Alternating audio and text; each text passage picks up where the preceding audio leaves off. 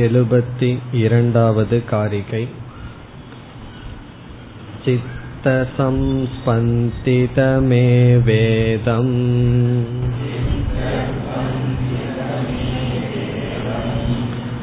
கிராஹ்ய கிராஹவத்வயம்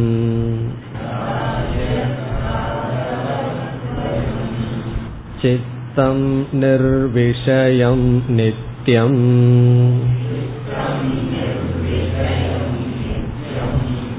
அசங்கம் தேன கீர்த்திதம்.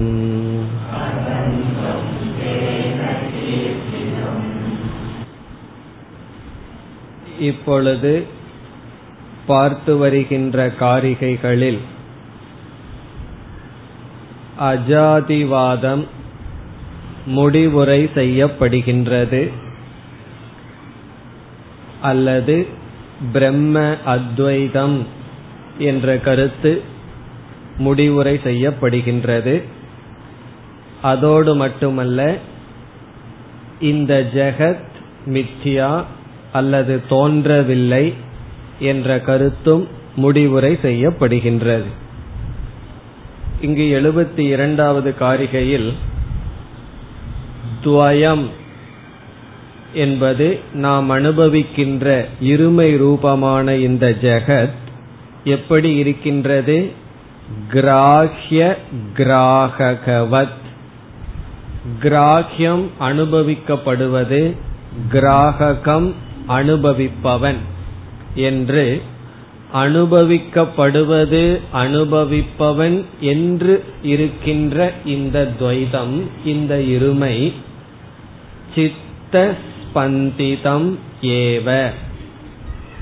சித்த ஸ்பந்திதம் என்றால் சைத்தன்யத்தில் நாம் செய்கின்ற தவறு. இதம் துவயம், இந்த இருமையானது சைத்தன்யத்தில் நாம் ஒரு தவறு செய்யும் பொழுது அதனுடைய விளைவாக வருவது. சைத்தன்யமானது மனதில் சிதாபாசமாக இருக்கும் பொழுது அனுபவிப்பவன் கிராஹக. சைத்தன்யம் பிரபஞ்சத்தில் சிதாபாசம் இல்லாமல் இருக்கும் பொழுது கிராஹ்யம் அனுபவிக்கப்படுவது. ஆகவே துவைதம் ஒன்றுதான். அந்த துவைதமே இரண்டாக எப்படி பிரிகிறது என்றால் அனுபவிப்பவன் அனுபவிக்கப்படுவது என்று பிரிகின்றது. இவைகள் சைத்தன்யத்தில் நாம் மேற்கொள்கின்ற தவறு என்று கூறி இரண்டாவது வரியில் சித்தம் நிர்விஷயம் நித்யம். இங்கு சித்தம் என்றால் சைத்தன்யம், நிர்விஷயம் விஷயமற்றது, விஷயமில்லாத இரண்டாவது பொருளில்லாத வெறும் ஞான சொரூபம். எப்பொழுது நித்யம் சித்தத்தின் மீது இந்த உலகம் ஏற்றி வைக்கப்படும் பொழுதும், அல்லது சித்தத்தின் மீது இந்த உலகம் ஏற்றி வைக்காத காலத்திலும், எல்லா காலத்திலும் சித்தத்திற்கு, இங்கு சித்தம் என்றால் சைத்தன்யம், சைத்தன்யத்துக்கு விஷயம் இல்லை. தேன அசங்கம் கீர்த்திதம், ஆகவே இந்த சைத்தன்யம் அசங்கம் என்று சொல்லப்படுகின்றது. அசங்கம் காரணம் என்ன? ஒரு பொருள் இருந்து அதை தொடாமல் இருந்தால் அசங்கம் என்று சொல்லலாம். அந்த பொருளே இல்லாததனால் அசங்கம், நிர்விஷயத்துவாத் அசங்கம் என்று கீர்த்திதம் சொல்லப்பட்டுள்ளது சாஸ்திரத்தில். இனி நாம் அடுத்த காரிகைக்கு செல்லலாம். யோஸ்தி கல்பித சம்வ்ருத்யாம் பரமார்த்தேன நாஸ்த்யசௌ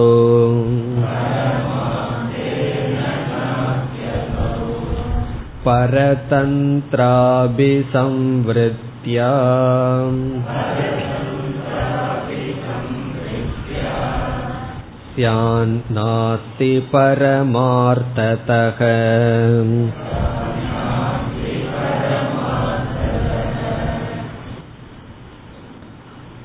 சென்ற காரிகையில் சைத்தன்யம் நிர்விஷயம், ஆகவே அசங்கம் என்று சொல்லப்பட்டது. இங்கு நமக்கு ஒரு சந்தேகம் வரலாம், சைத்தன்யம் எப்படி நிர்விஷயம் என்ற சந்தேகம் வரலாம். அந்த சந்தேகத்திற்கு இங்கு பதில் இருக்கின்ற. இங்கு சந்தேகம் அல்லது பூர்வ பட்சம் என்னவென்றால், சைத்தன்யம் சவிஷயம். இது பூர்வபக்ஷி.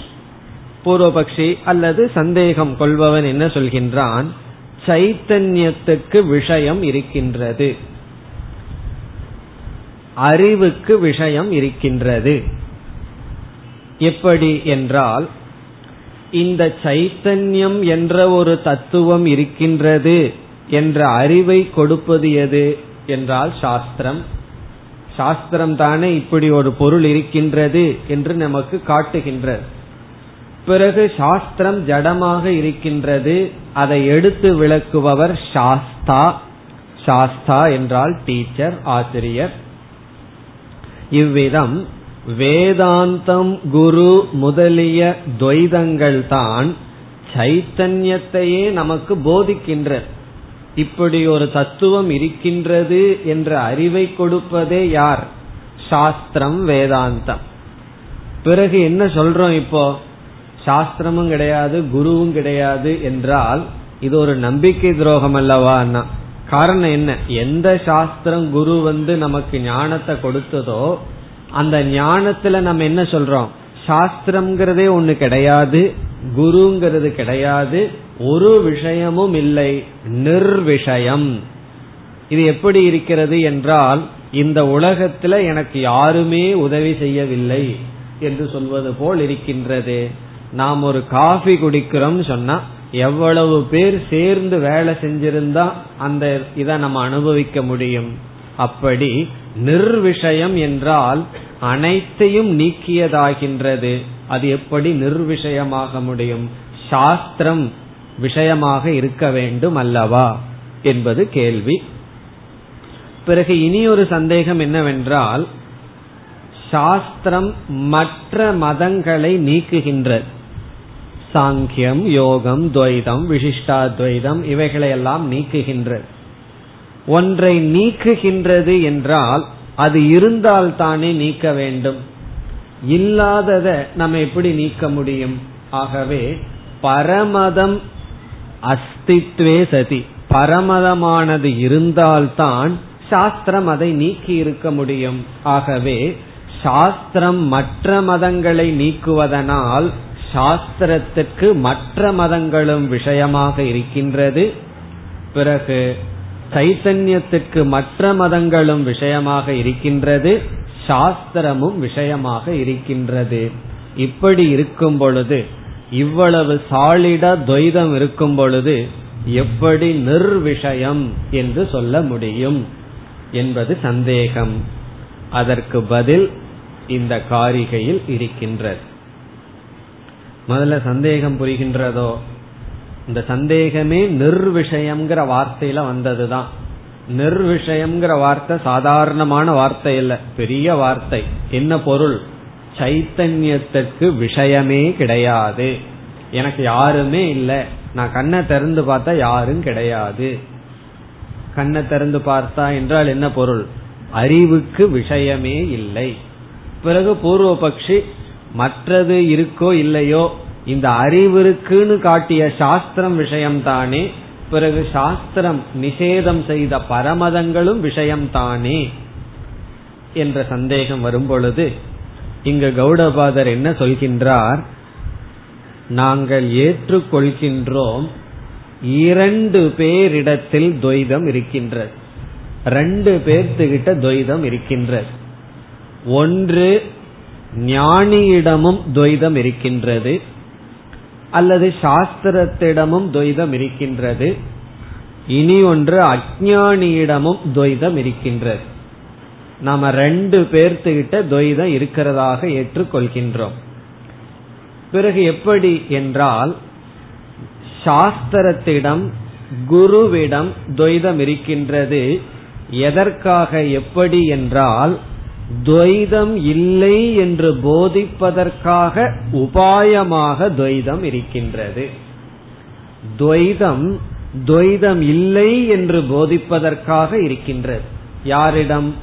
குருவிடம் இருக்கின்றது. பிறகு அஞ்ஞானியிடம் துவைதம் சம்சார ரூபமாக சத்தியமாக இருக்கின்றது. இப்ப அஞ்ஞானியிடம் துவைதம் இருக்கு அஞ்ஞானத்தினால், ஞானியிடம் துவைதம் இருக்கின்றது அஞ்ஞானத்தை நீக்குவதற்காக. இந்த கருத்தை ஒரு உதாரணம் சொன்னா நன்கு நமக்கு புரிந்துவிடும். ஒருவன் கயிற்ற பார்த்துட்டு பாம்பு பாம்புன்னு சொல்லிக் கொண்டு இருக்கின்றான். இப்ப அவனிடத்தில் என்ன இருக்கு? பாம்பு இருக்கின்றது. யார் கயிற்ற பாம்புன்னு நினைச்சிட்டு கயிற்றினுடைய ஞானம் இல்லாமல் இருக்கின்ற அஞ்ஞானிக்கு பாம்பு இருக்கின்றது. பிறகு குரு வந்து ஒரு வார்த்தையை பயன்படுத்தித்தான் ஆகணும். என்ன வார்த்தையை அவர் பயன்படுத்தித்தான் ஆக வேண்டும்? பாம்பு இல்லை என்ற வார்த்தையை குரு பயன்படுத்தித்தான் ஆகணும். இப்ப பாம்புங்கிற வார்த்தை குருவிடமும் இருக்கின்றது. இப்ப பாம்புங்கிற வார்த்தை குருவிடமும் இருக்கின்றது, பாம்புங்கிற வார்த்தை அஞ்ஞானியிடமும் இருக்கின்றது.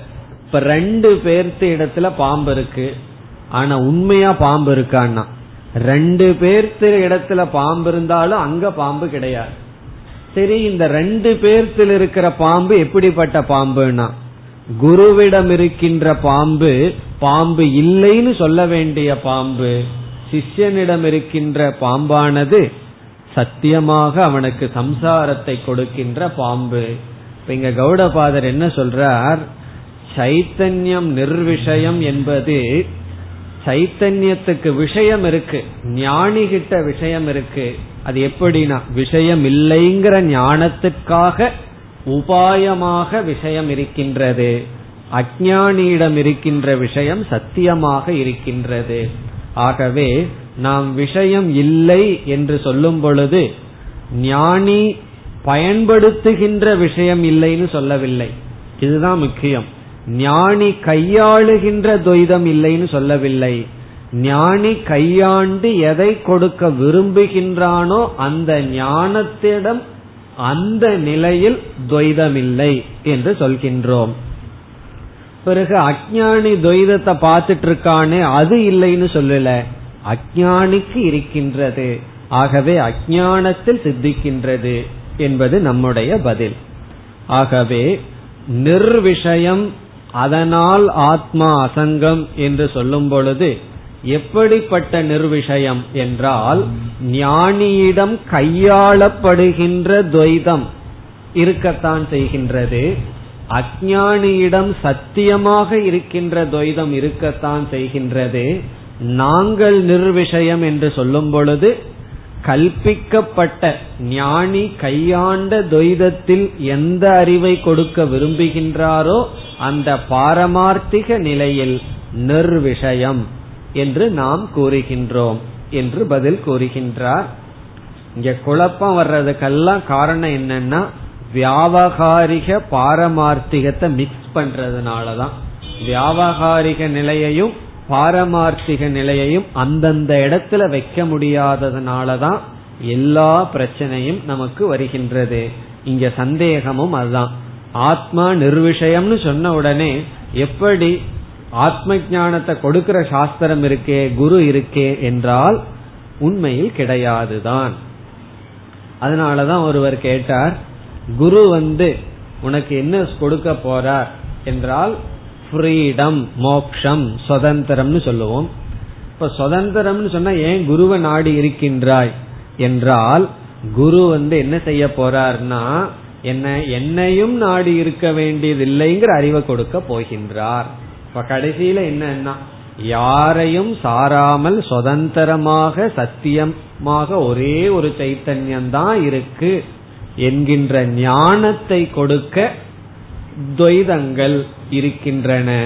அதை நாம் இல்லை என்று சொல்லவில்லை என்று கௌடபாதர் இங்கு குறிப்பிடுகின்றார். இனி காரிகைக்குள் சென்றால், யக அஸ்தி, யக என்ற சொல் இங்கு பிரபஞ்சத்தை குறிக்கின்றது, இருமைகளை குறிக்கின்றது.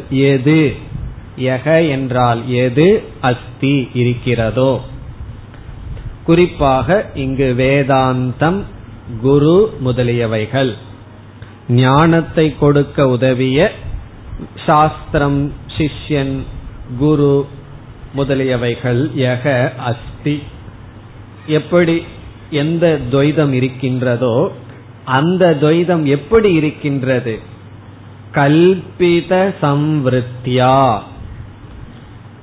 அப்படிப்பட்ட துவைதமானது கல்பிதம் என்றால் கல்பனை செய்யப்பட்ட, சம்விருத்தியா என்றால் விவகாரம், திருஷ்டி. சம்விருத்திங்கிறதுக்கு இந்த இடத்துல உபாயம். கல்பித சம்விருத்தியா என்றால் இறுதியாக உபதேசம் செய்வதற்காக கல்பனை செய்யப்பட்ட நோக்கில், உபதேசம் செய்வதற்காக கற்பிக்கப்பட்ட நோக்கில், அந்த அடிப்படையில் இருக்கிறது. உபதேசத்துக்காக கற்பனை செய்யப்பட்ட அடிப்படையில் அவைகள் இருக்கத்தான் செய்கிறது. கௌடபாதர் இல்லை என்று சொல்லவில்லை, உபதேசத்திற்காக இருக்கின்றது. கல்பித சம்விருத்தியா யக அஸ்தி, எந்த துவைதமானது கற்பனை, கல்பிதம் என்றால் உபதேசத்திற்காக கற்பனை செய்யப்பட்ட நிலையில் இருக்கின்றதோ, அந்த துவைதமும் கூட உண்மையில் பாரமார்த்திக நிலையில் கிடையாது என்று சொல்கின்றார். பரமார்த்தேன நாஸ்தி அசௌ. அசௌ என்றால் அந்த அந்த துவைதம், சாஸ்திரம், குரு, சிஷ்யன் முதலிய அந்த துவைதம் பரமார்த்தேன மேலான அடிப்படையில், பாரமார்த்திக திருஷ்டியில் நாஸ்தி கிடையாது. அசௌ அந்த துவைதம் கிடையாது. அப்ப இது யாரு சொல்றா? சாஸ்திரமே சொல்லுது நான் இல்லை, குருவே சொல்றார் நான் இல்லை. எப்பொழுது? பாரமார்த்திக நிலையில் நான் இல்லை. அதனாலதான் ஒருவர் பகவானை பார்த்து பிரார்த்தனை பண்ணார், ஈஸ்வரனே நான் என்னுடைய லட்சியத்தை அடையும் வரை என்னுடன் இருங்கள், என்னுடைய லட்சியத்தை அடைந்தவுடன் நீங்கள் என்னை விட்டு சென்று விடுங்கள், என்னுடன் நீங்கள் இருக்க வேண்டாம். காரணம், லட்சியம் என்பது நீங்கள்தான். உங்களை நான் அடைந்தவுடன் நானே நீங்களாக இருக்கும் பொழுது நீங்க எதற்கு என்னிடத்தில் இருக்க வேண்டும்? அதுபோல கல்பித சம்விருத்தியா என்றால் அந்த அத்வைத ஞானத்தை அடையும் வரை துவைதமானது இருக்கின்றது, அதை நாம் ஏற்றுக்கொள்கின்றோம். இந்த இடத்துல முதல் சொல்லில் என்ன சொல்றார்? அஸ்தின்னு சொல்றார். யக அஸ்தி, எந்த துவைதம் இருக்கின்றதோ அதே துவைதம் நாஸ்தி. சக அசௌ நாஸ்தி, அது கிடையாது. பிறகு பரமார்த்தேன நாஸ்தி, அது மேலான நிலையிலிருந்து பார்க்கும் பொழுது கிடையாது. ஆனால் கல்பித சம்விருத்தியா விவகாரத்திற்காக, இங்க விவகாரம்னா உபதேசம் அர்த்தம், இங்க சம்விருத்திங்கிறது உபதேசம் என்று பொருள் கொள்ளப்படுகிறது. கற்பிக்கப்பட்ட உபதேசத்திற்காக கற்பிக்கப்பட்ட விவகாரத்தினால் இருக்கின்றது. குரு பாம்பு என்ற வார்த்தையை பயன்படுத்தும் பொழுது அவர் கற்பிக்கப்பட்ட பாம்பைத்தான் அவர் பயன்படுத்துகின்றார், அப்படி இருக்கின்றது. இனி இரண்டாவது வரியில் சிஷ்யம் பாம்புன்னு சொல்லிட்டு இருக்கானே, அந்த பாம்பு சொல்லப்படுகின்றது. சரி, குருவினுடைய நோக்கில பொய்யா துவைதம் இருக்கட்டும், சிஷ்யனுடைய நோக்கில பொய்யா இருக்கிற துவைதம் இருக்கத்தானே செய்கிறது என்றால் என்ன சொல்வார் கௌடபாதர்? ஆமாம் இருக்கின்றது, இருக்கட்டும், அப்படி இருக்கின்றது. அதையும் நாங்கள் இல்லை என்று சொல்லவில்லை. இப்ப பர மதங்கள், மற்ற மதங்கள் துவைதம் இருக்கின்றது என்று சொல்கிறதே என்றால் அதை கௌடபாதர் ஏற்றுக்கொள்கின்றார். ஆம், அறிவில்லாதவர்களிடம் இந்த துவைதம் இருக்கின்றது தான் என்று ஏற்றுக்கொள்கிறார். இரண்டாவது வரியில் பரதந்திர அபிசம்விருத்தியா, பர என்றால் மற்றவர்கள், அத்வைதிகளுக்கு வேறான மற்ற அஞ்ஞானிகள். தந்திரம் என்றால் மதம், கொள்கை. பரதந்திரம் மற்றவர்களுடைய கொள்கை. தந்திரம்னா இந்த இடத்துல மதம், மற்றவர்களுடைய மதத்தின் அபிசம்விருத்தியா. இங்கு அபிசம்விருத்தி என்றால் அபிப்பிராயத்தில், திருஷ்டியில், நோக்கில், மற்ற மதத்தினர்களினுடைய அபிப்பிராயத்தில், அதாவது அஞ்ஞானிகளினுடைய நிலையில் சியாத் இருக்கின்றது, துவைதம் இருக்கின்றது. அஞ்ஞானிகளினுடைய அடிப்படையில் இந்த துவைதமானது இருக்கட்டும், இருக்கின்றது. இதனுடைய பொருள் என்ன? சித்தத்திற்கு அதாவது சைத்தன்யத்திற்கு விஷயம் இருக்கின்றது. நாஸ்தி பரமார்த்ததக, மீண்டும் ஞாபகப்படுத்துறார். ஆனால் இல்லை, இருக்கிறது. சியாத் சியாத்னா துவைதம் சியாத். அடுத்த சொல்ல என்ன பாருங்க, நாஸ்தி இல்லை. இத எப்ப நம்மால கிரகிச்சுக்க முடியுதோ அப்பதான் இந்த மாண்டூக்கியம் புரிஞ்சுதுன்னு அர்த்தம். ரெண்டு ஆப்போசிட் சொல்ல உடனே கிரகிச்சுக்கணும். சியாத் அஸ்தி நாஸ்தி. சியாத்னா இருக்கு, நாஸ்தினா இல்ல. வேதாந்தத்துக்கு வந்தா கஷ்டம் என்னன்னா இந்த மாதிரி பெருசா ரெண்டு வார்த்தை சொல்லி ஆகணும், ஆப்போசிட்டா சொல்லி ஆகணும். இந்த உலகம் இருக்கா அப்படின்னு யாராவது நம்ம கிட்ட கேட்ட என்ன சொல்லணும்? உடனே இருக்கு, இல்ல, ரெண்டையும் சொல்லணும். இப்படி சொல்கிறீர்களே, புரிஞ்சா புரிஞ்சுக்குங்க, இல்லைன்னா புரிகிற வரைக்கும் கஷ்டப்படுங்கன்னு சொல்லிடணும். அதுதான் பதில். கௌடபாதரே என்ன சொல்றாரு? இருக்கு, இல்லை. இருக்குங்கிறதே ரெண்டா பிரிச்சு சொல்றார். எப்படி இருக்குன்னா ஞானிகையில் இருக்கிற துவைதம், அஞ்ஞானிகையில் இருக்கிற துவைதம். ஞானிகையில் இருக்கிற துவைதம் துவைதம் இல்லைங்கிறதுக்கான துவைதம். அஞ்ஞானிகையில் இருக்கிற துவைதம் அவனை சம்சாரியாக்குவதற்காக இருக்கின்ற துவைதம். இந்த ரெண்டு துவைதம் இருக்கு. ஆனா ரெண்டு துவைதமும் பரமார்த்ததக நாஸ்தி. பரமார்த்ததகன உண்மையில், மேலான அடிப்படையில் பார்த்தால் கிடையாது. இப்ப ரெண்டு நிலையில துவைதம் இருக்கு. உண்மையில் எந்த நிலையிலும் துவைதம் கிடையாது. அதனாலதான் சில ஞானிகள் சில செயல்ல ஈடுபட்டாலும் கூட அந்த செயல் அவர்களை பந்தப்படுத்துவதில்லை. இப்ப சங்கராச்சாரியாரோ கௌடபாதரோ மெனக்கட்டி இவ்வளவு காரிகை எழுதும் போது இது என்னன்னா ஒரு விதமான துவைதம்தான்.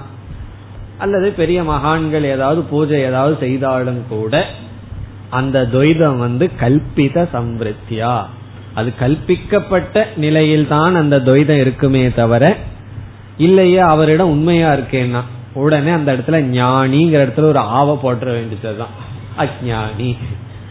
அதே அவர் அஞ்ஞானியா இருந்து பூஜையோ துவைதத்திலயோ இருக்கலாம். ஞானியாக இருந்தால் அது கல்பித துவைதம். அதனாலதான் ஞானத்துக்கு பிறகு நம்ம என்னத்தை எதிர்பார்த்துட்டு இருக்கோம்னா துவைதத்தினுடைய முழு நிவர்த்தியை எதிர்பார்க்கிறோம். நம்ம அதை எதிர்பார்க்க கூடாது. ஞானத்திற்கு பிறகு துவைதம் கல்பிதமாக இருக்கும். ஏதோ ஒரு விவகாரத்தில் இருந்துதான் ஆகணும். பிறகு எப்படி இருக்குன்னா கல்பிதமாக இருக்கும். இப்ப நம்ம என்ன பண்ணிட்டு இருக்கோம்னா துவைதத்தை நீக்கிறதுக்கு முயற்சி பண்ணல.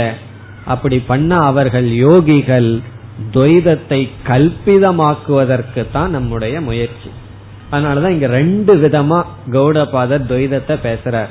ஞானி கிட்ட கல்பிதமா துவைதம் இருக்கு, அஞ்ஞானி கிட்ட அவனுடைய அபிப்பிராயமாக இருக்கின்றது, அவனுடைய அறிவாக துவைதம் இருக்கின்றது, ஞானியிடம் ஒரு உபாயமாக இருக்கின்றது. ஆனால் உபாயமா இருக்கிற துவைதமாகட்டும் அவனுடைய அபிப்பிராயமாக இருக்கின்ற துவைதமாகட்டும் உண்மையில் கிடையாது. இனி அடுத்த காரிகை அஜகல்பித சம்வ்ருத்யா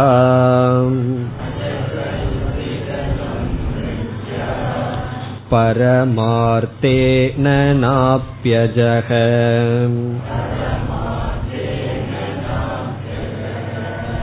பரதந்த்ராபிநிஷ்பத்யா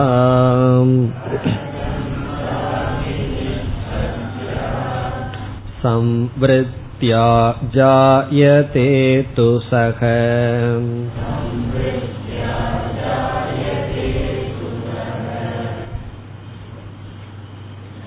இங்கு என்ன சந்தேகத்திற்கு பதில் இருக்கின்றது என்றால், சாஸ்திரமே பொய், பரமார்த்த நிலையில் சாஸ்திரமே இல்லை என்றால், வேதாந்த சாஸ்திரமே இறுதி நிலையில் இல்லை என்றால், அந்த நிலையில் சாஸ்திரம் கூட பொய்யாகின்றது.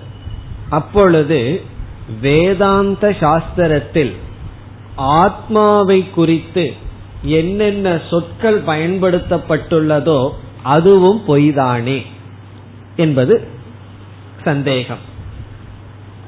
பாரமார்த்திக நிலையில் வேதாந்த சாஸ்திரமே பொய் என்றால், பிறகு வேதாந்த சாஸ்திரத்தில் ஆத்மாவை குறித்து அல்லது பிரம்மத்தை குறித்து என்னென்ன சொற்கள் எல்லாம் சொல்லப்பட்டுள்ளதோ அதுவும் பொய்தானே என்று ஒரு சிஷ்யன் குருவிடம் கேட்க, அல்லது கௌரபாதரிடம் நாம் கேட்டால், கௌரபாதர் என்ன சொல்றார் இந்த காரிகையில? ஆமாம், பொய்தான் அப்படின்னு சொல்றார். அதனாலதான் முதல்ல மாண்டூக்கியத்துக்கு யாரும் வந்துடக்கூடாதுன்னு சொல்ற. முதல்ல மாண்டூக்கியத்துக்கு வந்து என்ன சொல்றோம்? வேதாந்தம் பொய் அப்படின்னு கிளாஸ்ல பேசிட்டு இருக்கோம். ஃபர்ஸ்ட் கிளாஸுக்கு ஒருத்தர் வேதாந்தத்துக்கு வர்றாருன்னு வச்சுக்கோமே, முதல் வேதாந்த கிளாஸ் இந்த கிளாஸுக்கு வந்திருக்கார். நம்ம என்ன சொல்றோம்? வேதாந்தம் பொய் தான், ஆத்மாவை பத்தி என்னெல்லாம் வேதாந்தம் பேசுதோ அதெல்லாம் பொய் தான். என்ன செய்வார்? அப்ப நான் அடுத்த கிளாஸுக்கு வர வேண்டாம், எதுக்கு பொய்யா போய் கேட்டுட்டு இருக்கேன்னு போயிருவார். அதத்தான் இங்க கௌடபாதர் சொல்றார். இங்க என்ன சொல்றார்? ஆத்மாவுக்கு அஜக அஜாதி என்பதும் சொரூபம் அல்ல, அதுவும் கூட ஆத்மா அல்ல. ஆத்மாவுக்கு அப்படி பயன்படுத்துற சொல்லும் பொய் தான் அப்படின்னு சொல்றார். அஜக கல்பித சம்வ்ருத்யா. அஜகன என்ன? ந ஜாயதே இதி அஜக, ஆத்மா பிறப்பதில்லை. ஆத்மாவுக்கு பிறப்பில்லை என்கின்ற ஆத்மாவினுடைய லட்சணமும் பொய்தான். அஜக என்ற சொல்லும் பொய்தான் அப்படின்னு சொல்றார். அஜகங்கிறது மட்டுமல்ல, நம்ம என்னென்னலாம் படிச்சு வச்சிருக்கிறோமோ, சத்தியம், ஞானம், அனந்தம், அத்தனை பொய் தாங்கிற. அப்படின்னு எதுக்கு இதெல்லாம் படிச்சு? அது படிச்சதுனாலதான் கடைசியில பொய்னு சொல்ல முடிகின்றது. இது எப்படின்னு இப்பொழுது பார்ப்போம். இப்பொழுது ஆத்மாவுக்கு ஜாதி இருக்கின்றது, ஜாதினா பிறப்பு, ஜென்ம இருக்கின்றது என்று நாம் நினைத்துள்ளோம். நம்ம அப்படி ஒரு தப்பான எண்ணத்தை வச்சுட்டோம். ஆத்மா பிறக்கிறது, நான் என்னைக்கு சொன்ன ஆத்மா பிறக்குதுன்னு கேட்க கூடாது. நான் பிறக்கிறேன்னு பர்த்டே அப்படின்னு சொன்ன என்ன அர்த்தம்? சரீரத்தினுடைய பிறப்ப ஆத்மா மீது ஏற்றி வச்சு ஆத்மா பிறக்குதுன்னு முடிவு பண்ணிட்டோம். இப்ப ஆத்மா பிறக்கிறது என்கின்ற முடிவுக்கு நாம் வந்துள்ளோம். அது சரியா தப்பா என்பது கேள்வி. ஆத்மா பிறக்கின்றது என்கின்ற கான்செப்ட் சரியா தப்பா என்றால் தவறு. இப்பொழுது தவறை நீக்க நாம் என்ன செய்கின்றோம்? ஆத்மா அஜக, பிறப்பதில்லைன்னு சொல்றோம். இப்ப ஆத்மாவுக்கு பிறப்பிருக்கின்றது என்கின்ற தவறை நீக்க, அந்த தவறை நீக்க ஒரு வார்த்தையை பயன்படுத்தி இருக்கோம், ஆத்மா பிறக்கவில்லை. இப்ப ஆத்மா பிறக்கவில்லை, ஆத்மாவிடம் பிறவாத தன்மை இருக்கின்றது என்பது ஆத்மாவினுடைய சொரூபம் அல்ல. பிறகு அந்த சொல் எங்க வேலை செஞ்சது என்றால், ஆத்மாவிடம் அந்த சொல் போகல, ஆத்மாவை குறித்த தவறான எண்ணத்தை நீக்கத்தான் அந்த சொல் பயன்பட்டிருக்கின்ற. அதாவது ஆத்மாவினுடைய சொரூபம் அஜக அல்ல. பிறகு ஆத்மா ஜாதம் என்கின்ற அறியாமையை நீக்க அஜக என்ற சொல் ஒரு நிஷேதமாகத்தான் பயன்படுத்தப்பட்டிருக்கின்றது. இப்ப ஒருவர் ஒருவருடைய தலையில கொம்பு இருக்கு அப்படின்னு கற்பனை பண்ணிட்டார். உன் தலையில கொம்பு, 2 கொம்பு நான் பாக்கிறேன் அப்படின்னு சொல்லிட்டார். பிறகு கொஞ்சம் நல்லா பாரு, என்னுடைய தலையில் கொம்பு இல்லை. இப்ப நான் கொம்பு அற்றவன், இது என்னுடைய சொரூபமா என்றால், இப்ப நான் கொம்பு அற்றவன் என்ற வார்த்தை என்னை விளக்கவில்லை, என்னை பற்றிய தவறான கருத்தை நீக்கியது. ஆகவே அது என்னுடைய சொரூபம் அல்ல. காரணம் என்ன? கொம்பு அற்றவன் அப்படிங்கிறது ஒரு குணம் அல்ல, ஒரு தவறை நீக்க பயன்படுத்தப்பட்ட சொல். அப்படித்தான் வேதாந்தத்துல எந்தெந்த சொற்கள் எல்லாம் ஆத்மாவுக்கு லட்சணம்னு முதல்ல சொன்னமோ அது உண்மையில் லட்சணம் அல்ல, தவறான கருத்தை நீக்க பயன்படுத்தப்பட்ட சொற்கள். ஜடம்னு நினைச்ச அது அல்ல, ஆத்மா அனந்தம், நீ அந்தம்னு நினைச்ச அது அல்ல. ஆகவே அனைத்து சொற்களும் நாம் ஆத்மாவை குறித்து என்ன தவறு செய்தோமோ அதை நீக்கத்தான் பயன்படுத்தப்பட்டுள்ளதே தவிர எந்த சொல்லும் ஆத்மா கிட்ட போகவே இல்லை. இப்படி சொன்னோன்னே எந்த கொட்டேஷன் ஞாபகத்துக்கு வரணும்? ஏதோ வாச்சோ நிவர்த்தந்தே, எந்த வாக்கும் ஆத்மாவிடம் போகவில்லை. என்னுடைய அர்த்தம் என்ன? எந்த சொல்லும் ஆத்மாவை போய் விளக்கல. பிறகு எல்லா சொற்களும் என்னன்னா ஆத்மாவை பற்றிய தவறான கருத்தை தான் நீக்க பயன்பட்டது. ஆகவே தவறான கருத்து பொய் என்றால் தவறான கருத்தை நீக்க பயன்படுத்தப்பட்ட சொல்லும் பொய்தான். அந்த தவறான கருத்து இல்லை என்றால் இந்த ஒரு சொல்லே உருவாயிருக்கார். ஆத்மா பிறந்திருக்கின்றதுங்கிற தவற யாருமே செய்யலின்னு வச்சுக்குவோமே, யாருமே ஆத்மா பிறந்திருக்கின்றது என்ற தவறை செய்யவில்லை என்றால் நம்ம எந்த இடத்திலயும் ஆத்மா அஜக அப்படிங்கிற சொல்ல பார்க்கவே மாட்டோம். காரணம் என்ன? அந்த தப்பு பண்ணலையே. ஆத்மா அசத்தியம்னு நினைக்கிறதுனாலதான், அனித்தியம்னு நினைக்கிறதுனாலதான் நித்தியம்ங்கிற சொல்லே உருவாயிருக்கு. ஆத்மா அந்தம், முடிவுக்கு உட்பட்டதுன்னு நினைக்கிறதுனாலதான் அனந்தம்ங்கிற சொல் உருவாயிருக்கின்றது. இந்த உலகத்தில் இருக்கிற ஜட பதார்த்தத்தை போட ஆத்மாவும் ஜடமா இருக்குமா சந்தேகம் வரும்போதுதான் ஞானம்ங்கிற சொல். இவ்விதம் வேதாந்தத்தில் பயன்படுத்தப்பட்ட அனைத்து சொற்களும் ஆத்மாவை விளக்குகின்ற சொற்களோ ஆத்மாவினுடைய சொரூபமோ அல்ல. பிறகு ஆத்மாவை பற்றி தவறாக புரிந்து கொண்ட கருத்தை நீக்க பயன்படுத்தப்பட்ட சொற்கள். ஆத்மாவை பற்றிய தவறான சொற்கள் பொய்யோ, அந்த தவறை நீக்க வந்த சொற்களும் அதே பொய்தான், அதே ஸ்டேட்டஸ் தான். அதை இங்கு கூறுகின்றார். இதெல்லாம் எப்ப நம்ம புரிஞ்சுக்கணும்? எல்லாம் ஒழுங்கா படிச்சு தைத்திரிய உபனிஷத்தெல்லாம் நம்ம படிக்கும் போது சத்தியம், ஞானம், அனந்தம், ஆத்மாவினுடைய சொரூப லட்சணம்னு சொன்னோம். அங்கேயே நம்ம சரியா புரிஞ்சிருக்கலாம், ஆனா ரொம்ப எம்பசைஸ் அங்க கொடுக்கல. கௌடபாதர் இங்க அதற்கு ரொம்ப முக்கியத்துவம் கொடுக்கிறார். சாஸ்திரமும் பொய்தான், சாஸ்திரத்தில் இருக்கிற அனைத்து சொற்களும் பொய்தான். அதனாலதான் எந்த உபனிஷத் கடைசியில் என்ன சொல்லுது? நீ சப்தத்தை பிடிச்சிட்டு இருக்காத, சப்தம்ங்கிறது வெறும் வாக்கினுடைய விளையாட்டு தான். அனுத்யாயாத் பகூன் சப்தான். ரொம்ப சாஸ்திரம் படிச்சா கடைசியில் என்ன புரிஞ்சுக்கணும்னா சாஸ்திரத்தை தியாகம் செய்ய வேண்டும். அப்படின்னா என்ன அர்த்தம்? நாளையில இருந்து கிளாஸுக்கு வர வேண்டாம்னு அர்த்தம் கிடையாது. இந்த அர்த்தத்துல நிஷ்டை அடைகிற வரைக்கும் சப்தத்தை பிடிச்சிட்டு இருக்கணும். பிறகு நிஷ்டை அடைந்து விட்டால் சப்தம் நமக்கு அவசியம் இல்லை. காரணம் என்ன? அனைத்து சப்தங்களும் பொய்தான். ஏன்னா இங்க ஒரு பெரிய வார்த்தையை சொல்ல போறார், ஆத்மா அஜகங்கிறதும் கிடையாது அப்படின்னு சொல்ல போகின்றார். காரணம் என்னன்னா, காரணம் அஜக என்ற சொல் ஆத்மாவினுடைய சொரூபம் அல்ல. ஆத்மாவை பற்றி நாம் புரிந்து கொண்ட தவறான கருத்தை நீக்க உபயோகிக்கப்பட்ட சொல். ஆகவே அஜகங்கிறது உபாயம், எதுவுமே ஆத்மாவினுடைய சொரூபம் அல்ல. இப்படியே சொல்லிட்டு வந்தா கடைசியில் இனி ஒரு சந்தேகம் வரலாம். பிறகு ஆத்மா சூன்யமா?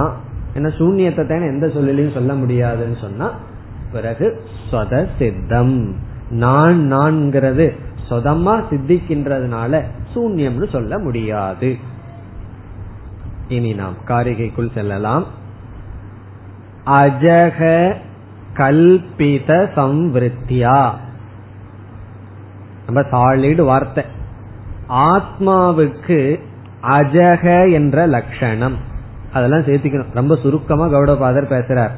அஜக ஆத்மாவுக்கு அல்லது பிரம்மத்துக்கு அஜக என்று நாம் பயன்படுத்துகின்ற ஒரு சொல்லும் கல்பித சம்வருத்தியா, கற்பிக்கப்பட்ட விவகாரத்திற்கு. இங்க சம்வருத்தினா டீச்சிங், கற்பிக்கப்பட்ட உபதேசத்திற்காகத்தான், உபதேசத்துக்காகத்தான் நாம ஆத்மாவை பெறப்பட்டதுன்னு சொல்றோம். கல்பித சம்வருத்தியா. பிறகு பரமார்த்தேன என்றால் உண்மையில், ந அபி அஜக ஆத்மா அஜகவும் அல்ல, ஆத்மா பெறப்பட்டதும் அல்ல. பரமார்த்தேன உண்மையில், ந அபி அஜக ஆத்மா ந அஜக ஆத்மா பிறக்கவில்லை என்பதும் கிடையாது.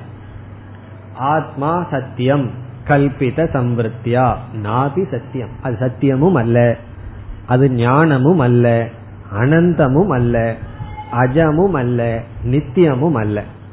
இதுல இப்படி சொன்ன என்ன நினைச்சிருவோம்னா ஆத்மா நித்தியம் அல்ல அப்படின்னு சொன்ன உடனே என்ன என்ன வந்துடும் அப்படின்னா அனித்தியமா, உடனே புத்தி அப்படி போகும். அனித்தியமும் அல்ல, நித்தியமும் அல்ல, அனித்தியம் அல்ல, பிறகு அது என்னதான்னா ஒன்னும் சொல்ல முடியாது. நீயும் சொல்லலாமான்னா நீயும் அல்ல, நானும் அல்ல, அதுவும் அல்ல, பிறகு என்ன சைலண்டா விட்டுற வேண்டியதுதான். ஆகவே அஜக கல்பித சம்வருத்தியா, ஆத்மாவுக்கு அஜக என்ற சொல்லும் உபதேசத்திற்காக பயன்படுத்திய சொற்களே தவிர பரமார்த்தேன உண்மையில் ந அபி அஜக, அது அஜக என்றும் சொல்ல முடியாது. அதாவது ஜாதிஹி அனிருத்தக சேத் ஜாதி நிஷேதக அபி அனிருத்தக அப்படின்னு சொல்ற. ஜாதினா ஆத்மாவுக்கு பிறத்தல் என்ற தன்மை பொய் என்றால் அது பிறப்பற்றது என்ற தன்மையும் பொய்தான். ஆத்மாவுக்கு பிறத்தல் என்பது சொரூபமாக நாம் தவறாக கூறினால் ஆத்மா பிறப்பதில்லை என்று நாம் கூறுகின்ற சொல்லும் பொய்தான். காரணம் என்ன? அது ஆத்மாவிடம் போகவில்லை. இந்த இடத்துல நம்ம நல்லா கவனிக்க வேண்டிய விஷயம் என்னன்னா, எந்த சொல்லும் எந்த லட்சணமும் ஆத்மாவிடம் போகவில்லை, ஆத்மாவை தவறாக புரிந்து கொண்டுள்ளோம் அல்லவா, அந்த இடத்துக்கு தான் போய் தவறத்தான் கரெக்ட் பண்ணிட்டு வருது. பிறகு ஆத்மாவிடம் யாரு போனான்னா எந்த சொல்லும் போகவில்லை. ஆகவே சாஸ்திரம் பொய் தான். சாஸ்திரம் பொய்யாக இருந்தாலும் பொய்யாக இருக்கிறதுனாலதான் நல்லது. காரணம் என்ன? பொய்யாக இருக்கிறதுனாலதான் ஆத்மா அத்வைதமாக இருக்கின்றது. இப்ப அஜக கல்பித சம்வருத்தியா பரமார்த்தேன நாபி அஜக. இந்த முதல் வரி என்ன? மேலான நிலையிலிருந்து பேசுறார் கௌடபாதர். மேலான நிலைக்கு நான் போக முடியலையேன்னா சரி ரெண்டாவது வரிக்கு வந்துருவோம்னா, ரெண்டாவது வரியில என்ன ரொம்ப கீழான நிலையில சொல்ற. இந்த ஒரு காரிகையில ஹையஸ்ட் பாயிண்ட்ல இருந்து லோயஸ்ட் பாயிண்ட்டுக்கு வர்றார். ஒரு மாணவர் அப்படித்தான் சொன்னார், நான் வேதாந்தம் படிச்சு ஒரு நேரத்துல ஹையஸ்ட் பாயிண்ட்ல இருக்கேன், அடுத்த நேரத்துல பாதாளத்துல விழுந்துடுறேன் அப்படின்னாரு. கோபம் இல்லாம சாந்தமா ஒரு மணி நேரத்துல இருக்கேன், திடீர்னு பழைய வாசனைகள் பாதாளத்துல விழுந்துடுறேன்னாரு. அதுதான் பண்றார் ரெண்டாவது வரியில. இரண்டாவது வரியில என்ன சொல்றார்? எல்லாமே இருக்குதுதான். எப்படின்னா அறியாமையின் இருப்பவனுடைய முடிவின்படி எல்லாம் இருக்கு. இப்ப லோயஸ்ட் பாயிண்ட்டுக்கு வர்றார். என்ன சொல்றார் இரண்டாவது வரியில்? பரதந்திர. பரதந்திரம் என்றால் மற்ற மதம், பரன மற்ற, தந்திரம்னா மத, மற்ற மதத்தால் அபிநிஷ்பத்யா. அபிநிஷ்பத்யா என்றால் அடைந்த, மற்ற மதத்தினரால் அடைந்த. அபினிஷ்பத்தினா அரைவ்டு, அடைந்த, மற்ற மதத்தை சார்ந்தவர்களால் அடைந்த.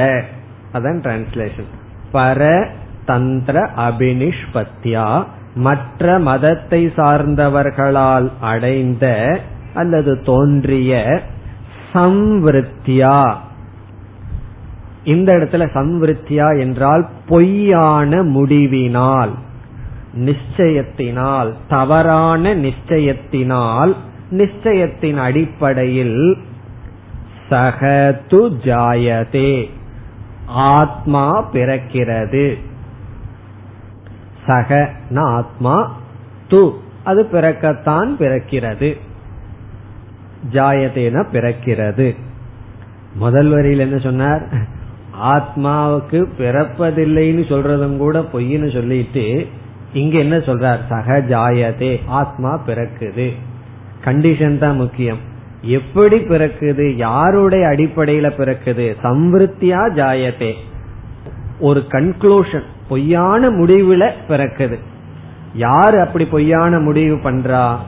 பரதந்திர அபினிஷ்பத்தியா, மற்ற மதத்தை சார்ந்தவர்களுடைய நோக்கில் ஆத்மா பிறக்கின்றது, எல்லாம் செய்கிறது. இதை நீக்கிறதுக்குத்தான் நாங்க அஜகன்னு சொன்னோம். ஆகவே ஆத்மாவுக்கு அஜகங்கிறது சொரூபம் அல்ல. இதெல்லாம் யோசிக்கணும். வீட்டுல உட்கார்ந்து ஆத்மாவுக்கு அஜக என்பது சொரூபம் அல்ல, பிறக்காமல் இருப்பது என்பது ஆத்மாவினுடைய சொரூபம் அல்ல. பிறகு எது சொரூபம்னா, சொரூபம் வாயால் விளக்க முடியாது. பிறகு அனைத்து வேதாந்த சொற்களும் தவறான கருத்தை நீக்க பயன்படுத்தப்பட்ட சொற்கள்.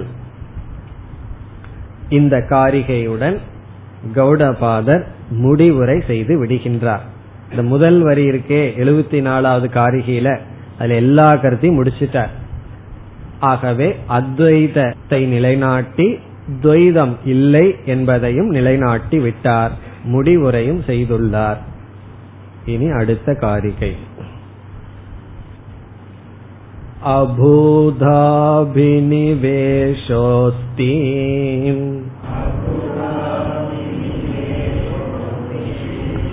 த்வயம் தத்ர ந வித்யதே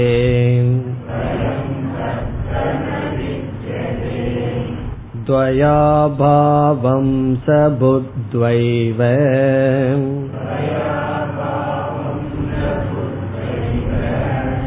நிர்நிமித்தோ ந ஜாயதே.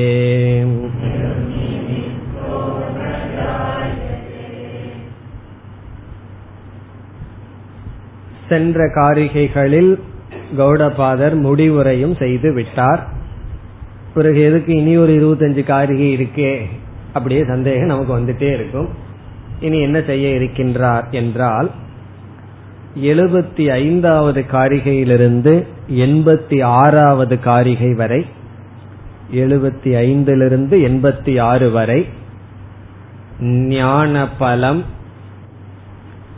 ஞான சொரூபம், மோட்சத்திற்கான உபாயம், இவைகளையெல்லாம் கூற போகின்றார். இனி அப்படியே சாதனைக்கு வரப்போறார். பிறகு ஞான பலத்துக்கு வரப்போறார். எதனால நம்ம இந்த ஞானத்துல இருக்க முடியல அப்படிங்கிற கருத்தை சொல்ல போகின்றார். ஞான பலம், பிறகு ஞான சொரூபம், இதுதான் ஞானம்ங்கிற ஞாபகப்படுத்த போறார். ஆகவே புதுசா ஒன்னும் சொல்ல போறதில்லை. இதுதான் அறிவு, இந்த அறிவுல தான் இருக்கணும்னு ஞாபகப்படுத்த போறார். பிறகு அந்த அறிவுல இருந்தா என்ன பிரயோஜனம் கிடைக்கும்னு பலனை சொல்ல போறார். காரணம் என்ன? இந்த ஞானத்தினுடைய பலனை நம்ம தெரிய தெரிய இந்த ஞானத்துல நமக்கு ஸ்ரத்த வரும். எப்பொழுது ஒரு சாதனையில ஸ்ரத்த வரும்? அந்த பலனை மனசுல நினைக்க நினைக்க. ஆகவே பலனை சொல்ல போறார். பிறகு என்ன சொல்ல போறார்? அப்படியே எச்சரிக்கை விட போறார். நீ எதனால ஞானத்தை அடையாம இந்த பலனிலிருந்து வீழ்ந்திருக்கொண்டு இருக்கின்றாய், இந்த கருத்தெல்லாம் சொல்ல போகின்றார். இனி இந்த 75வது காரிகையில் என்ன சொல்கிறார் என்றால், 3 கருத்து இதில் இருக்கின்றது. ஒன்று, சம்சார காரணம். சம்சாரத்துக்கு என்ன காரணம்? இல்ல எலிமெண்டரி ஐடியாஸ் எல்லாம் இனி கடைசியில கொடுக்க போற. சம்சாரத்திற்கு என்ன காரணம்? இனி இரண்டாவது உபாயம். சம்சாரத்திலிருந்து விடுதலை அடைய என்ன உபாயம்? அந்த உபாயத்தை சொல்ல போற. மூன்றாவது பலம், ஞான பலன். ஞான பலன், சம்சாரத்திலிருந்து விடுதலை அடைய உபாயம், மார்க்கம், பிறகு சம்சாரத்திற்கான காரணம். கௌடபாதர் சொல்லாமையே இந்த மூணுக்கு கேள்விக்கெல்லாம் நமக்கு பதில் தெரிஞ்சிருக்கணும். சம்சார காரணம் என்ன, யாராவது எழுந்து சொல்லுங்கன்னா சொல்லணும், யாரும் எழுந்து சொல்ல வேண்டாம், சொல்லணும். பிறகு உபாயம் என்ன அப்படின்னாலும் சொல்லணும். ஞான பலன் எப்படிப்பட்டதுன்னாலும் நம்ம சொல்லணும். ஆகவே அந்த கருத்தெல்லாம் சொல்றார். இனி காரிகைக்குள் செல்லலாம். முதல் பகுதியில் சம்சார காரணத்தை சொல்கின்றார். சம்சார காரணமாக என்ன சொல்கின்றார்? அபூத அபினிவேஷக. சம்சார காரணத்தை பல ஆங்கிள் சொல்லலாம். பேசிக்கா சொல்லணும்னா அஜ்ஞானம்னு சொல்லலாம். இங்க அஜ்ஞானத்தை விட்டுட்டு என்ன சொல்றார்? அபினிவேஷக அப்படின்னு சொல்றார். இந்த வார்த்தையும் ஏற்கனவே நம்ம கேள்விப்பட்டிருக்கோம், அபினிவேஷக. அதாவது இச்சையானது உச்ச கட்டத்தை அடையும் பொழுது அதை அபினிவேஷம்னு சொல்லுவோம். இச்சைன்னு என்ன? ஆசை. ஆசை வந்து ரொம்ப உச்சத்துல போய் நின்னுதுன்னு வச்சுக்குவோமே, அப்படி ரொம்ப உறுதியா இருக்கிற ஆசைக்கு பேரு அபினிவேஷக. இப்ப பசி நமக்கு இருக்கும், இப்ப கூட லைட்டா கொஞ்சம் பசி இருக்கத்தான் செய்யும், ஆனாலும் சாப்பிடணுங்கிற அவ்வளவு ஆசை நமக்கு இல்லை. நல்லா காஞ்சிட்டு இருந்தோம்னு வச்சுக்குவோமே, ஒரு உச்ச கட்டத்துக்கு அந்த பசி போகும், அப்ப எதையாவது சாப்பிட்டு தான் ஆகணும்னு முடிவு பண்ணுவோம். அதுதான் அபினிவேஷம். அபினிவேஷம்னா மேற்கொண்டும் தாங்காது, அந்த அளவுக்கு ஆசை உச்சகட்டத்துக்கு போனா அத அபினிவேஷம்னு சொல்லுவோம். அந்த அபினிவேஷம் மோட்சத்துல இருந்ததுன்னு வச்சுக்குவோமே, எப்பவோ மோட்சத்தை அடைஞ்சிருவோம். ஆனா அந்த அபினிவேஷம் மாறி இடம் மாறி போச்சு, அவ்வளவுதான். அதனால அபினிவேஷத்தை விட வேண்டாம், அபினிவேஷத்தை கொஞ்சம் மாத்தணும், அவ்வளவுதான். இந்த அபினிவேஷம் எங்க இருக்கிறதுனால சம்சாரம்னு கௌடபாதர் சொல்றார். அபூத. அபூதம் என்றால் அசத், இல்லாத விஷயத்தில். அபூத அபினிவேஷக அபூதே அசதி துவைதே. அபூதம்னா இல்லாதது. இல்லாததுன்னா என்ன? இங்க கௌடபாதர் துவைதத்தை மனசுல வச்சு சொல்றார். இல்லாத துவைதத்துல இவனுக்கு அபினிவேஷம் இருக்கின்றது, இல்லாத விஷயத்தில் ஆசை இருக்கின்றது. அதுதான் கஷ்டம். இருக்கிற ஒண்ணுல ஆசை இருந்ததுன்னா தப்பே இல்லை. ஒரு பொருள் இருக்கு, அந்த பொருள் உண்மையாலுமே நமக்கு சந்தோஷத்தை கொடுக்கும், அப்ப அந்த பொருள்ல ஆசை இருந்ததுன்னு வச்சுக்குவோமே, தப்பே இல்லை. காரணம் என்ன? ஆசை இருந்தா தான் ஆசையில தூண்டப்பட்டு செயல்பட்டு அந்த பொருள் அடைஞ்சிருவோம், ஆனந்தத்தை அடைஞ்சிருவோம். ஆனா அந்த பொருள் வந்து நமக்கு துக்கத்தை கொடுக்க போகுது, அதுல வந்து ஆசை. இப்படிப்பட்ட ஆசைனா அபினிவேஷம். அது எனக்கு வேணும் அப்படின்னு அடம் பிடிச்சிட்டு இருக்கோம். அதுதான் நம்ம பண்ணிட்டு இருக்கோம். நம்ம என்ன பண்ணிட்டு இருக்கோம்? நமக்கு வர்ற ஆசைகள் எல்லாம் என்ன, எதெல்லாம் வேணும்னு முயற்சி பண்ணி அடையறதுக்கு ஆசைப்பட்டு இருக்கிறோமோ அதெல்லாம் நமக்கு வந்து அனிஷ்டத்தை கொடுக்க போகுது, அதுல நமக்கு அபினிவேஷம். அதுதான் சம்சார காரணம். இப்ப அபூத அபினிவேஷகன் என்ன? இல்லாத விஷயத்தில் இருக்கின்ற பேராசை, அதுதான் துயரத்துக்கு காரணம். இப்ப என்ன இருக்குன்னா, அபூத விஷய பூத அபினிவேஷத்தை தான் நம்ம முமுட்சுத்துவம்னு சொல்றோம். இருக்கிற விஷயத்தில் இருக்கிற அபினிவேஷத்துக்கு அது ஒரு பெரிய சாதனை ஆகுது. சாதனை சதுஷ்டய சம்பத்தியில முமுட்சுத்துவம்ங்கிறது என்ன? அபினிவேஷம் தான். அது பூத அபினிவேஷம். இருக்கிற பிரம்மனிடத்தில் அது வேணுங்கிற ஆசை, இது இல்லாத துவைதத்தை வேணுங்கிற ஆசை தான் அபூத அபினிவேஷக அஸ்தி.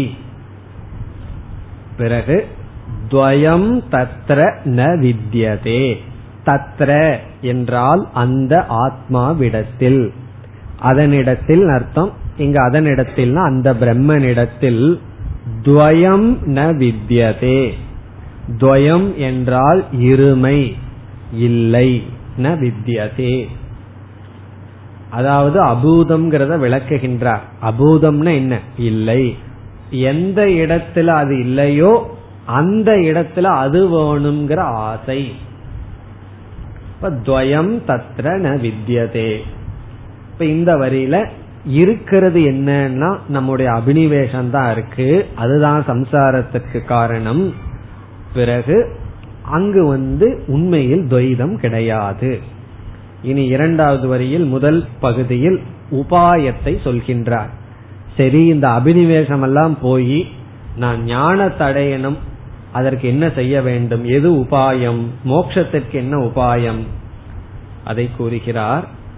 துவயாபாவம் சக புத்வா ஏவ, துவய அபாவம் இருமையினுடைய இல்லாமையை, துவயம்னா இருமை, அபாவம்னா இல்லாமை, துவய அபாவம்னா இருமையினுடைய இல்லாமையை, சக சகன ஒருவன், சாதகன், புத்துவா அறிந்து, ஞாத்வா புத்வான அறிந்து, ஏவ அறிந்து தான், வேறு வழி கிடையாது.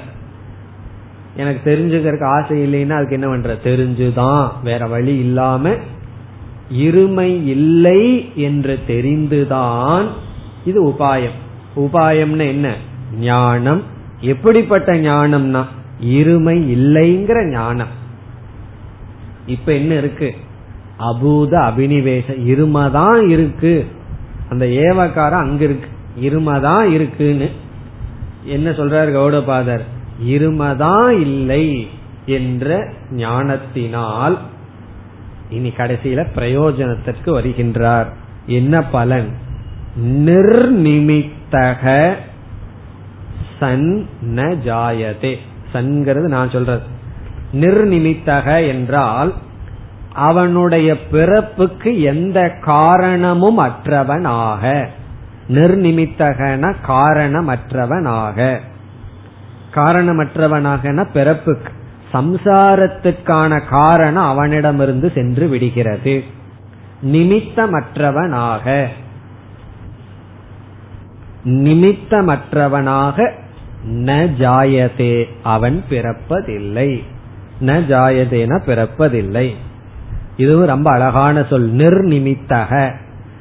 நிமித்தம்னா ஏதாவது ஒரு ஆப்ஜெக்ட், ஏதாவது ஒரு பொருள் நிமித்தம்.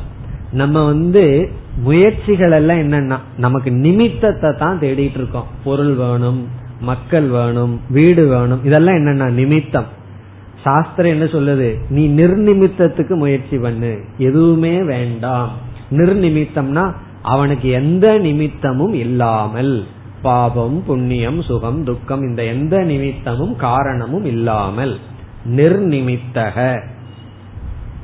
அதனாலதான் இந்த ஜென் புத்திசம் இதுல எல்லாம் என்ன சொல்வார்கள், வேற எங்காவது போனா நீ யூ ஆர் ஆடட், நீ இங்க வந்த அப்படின்னு சொன்னா யூ ஆர் ரிமூவ்டு, நீ இல்லாம போயிருவேன், இப்படி எல்லாம் கொஞ்சம் ஒரு மாதிரி பேசுவார்கள்.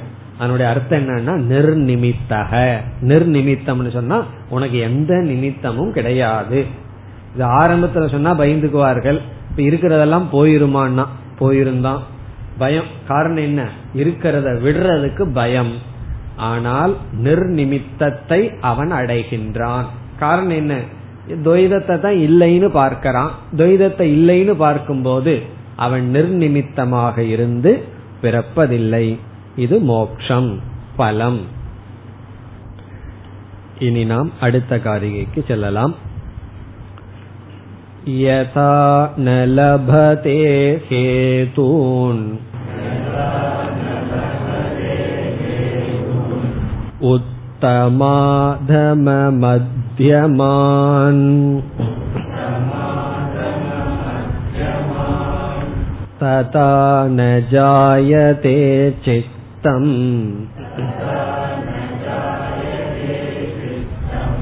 ஹேத்வபாவே பலம் குதஹ.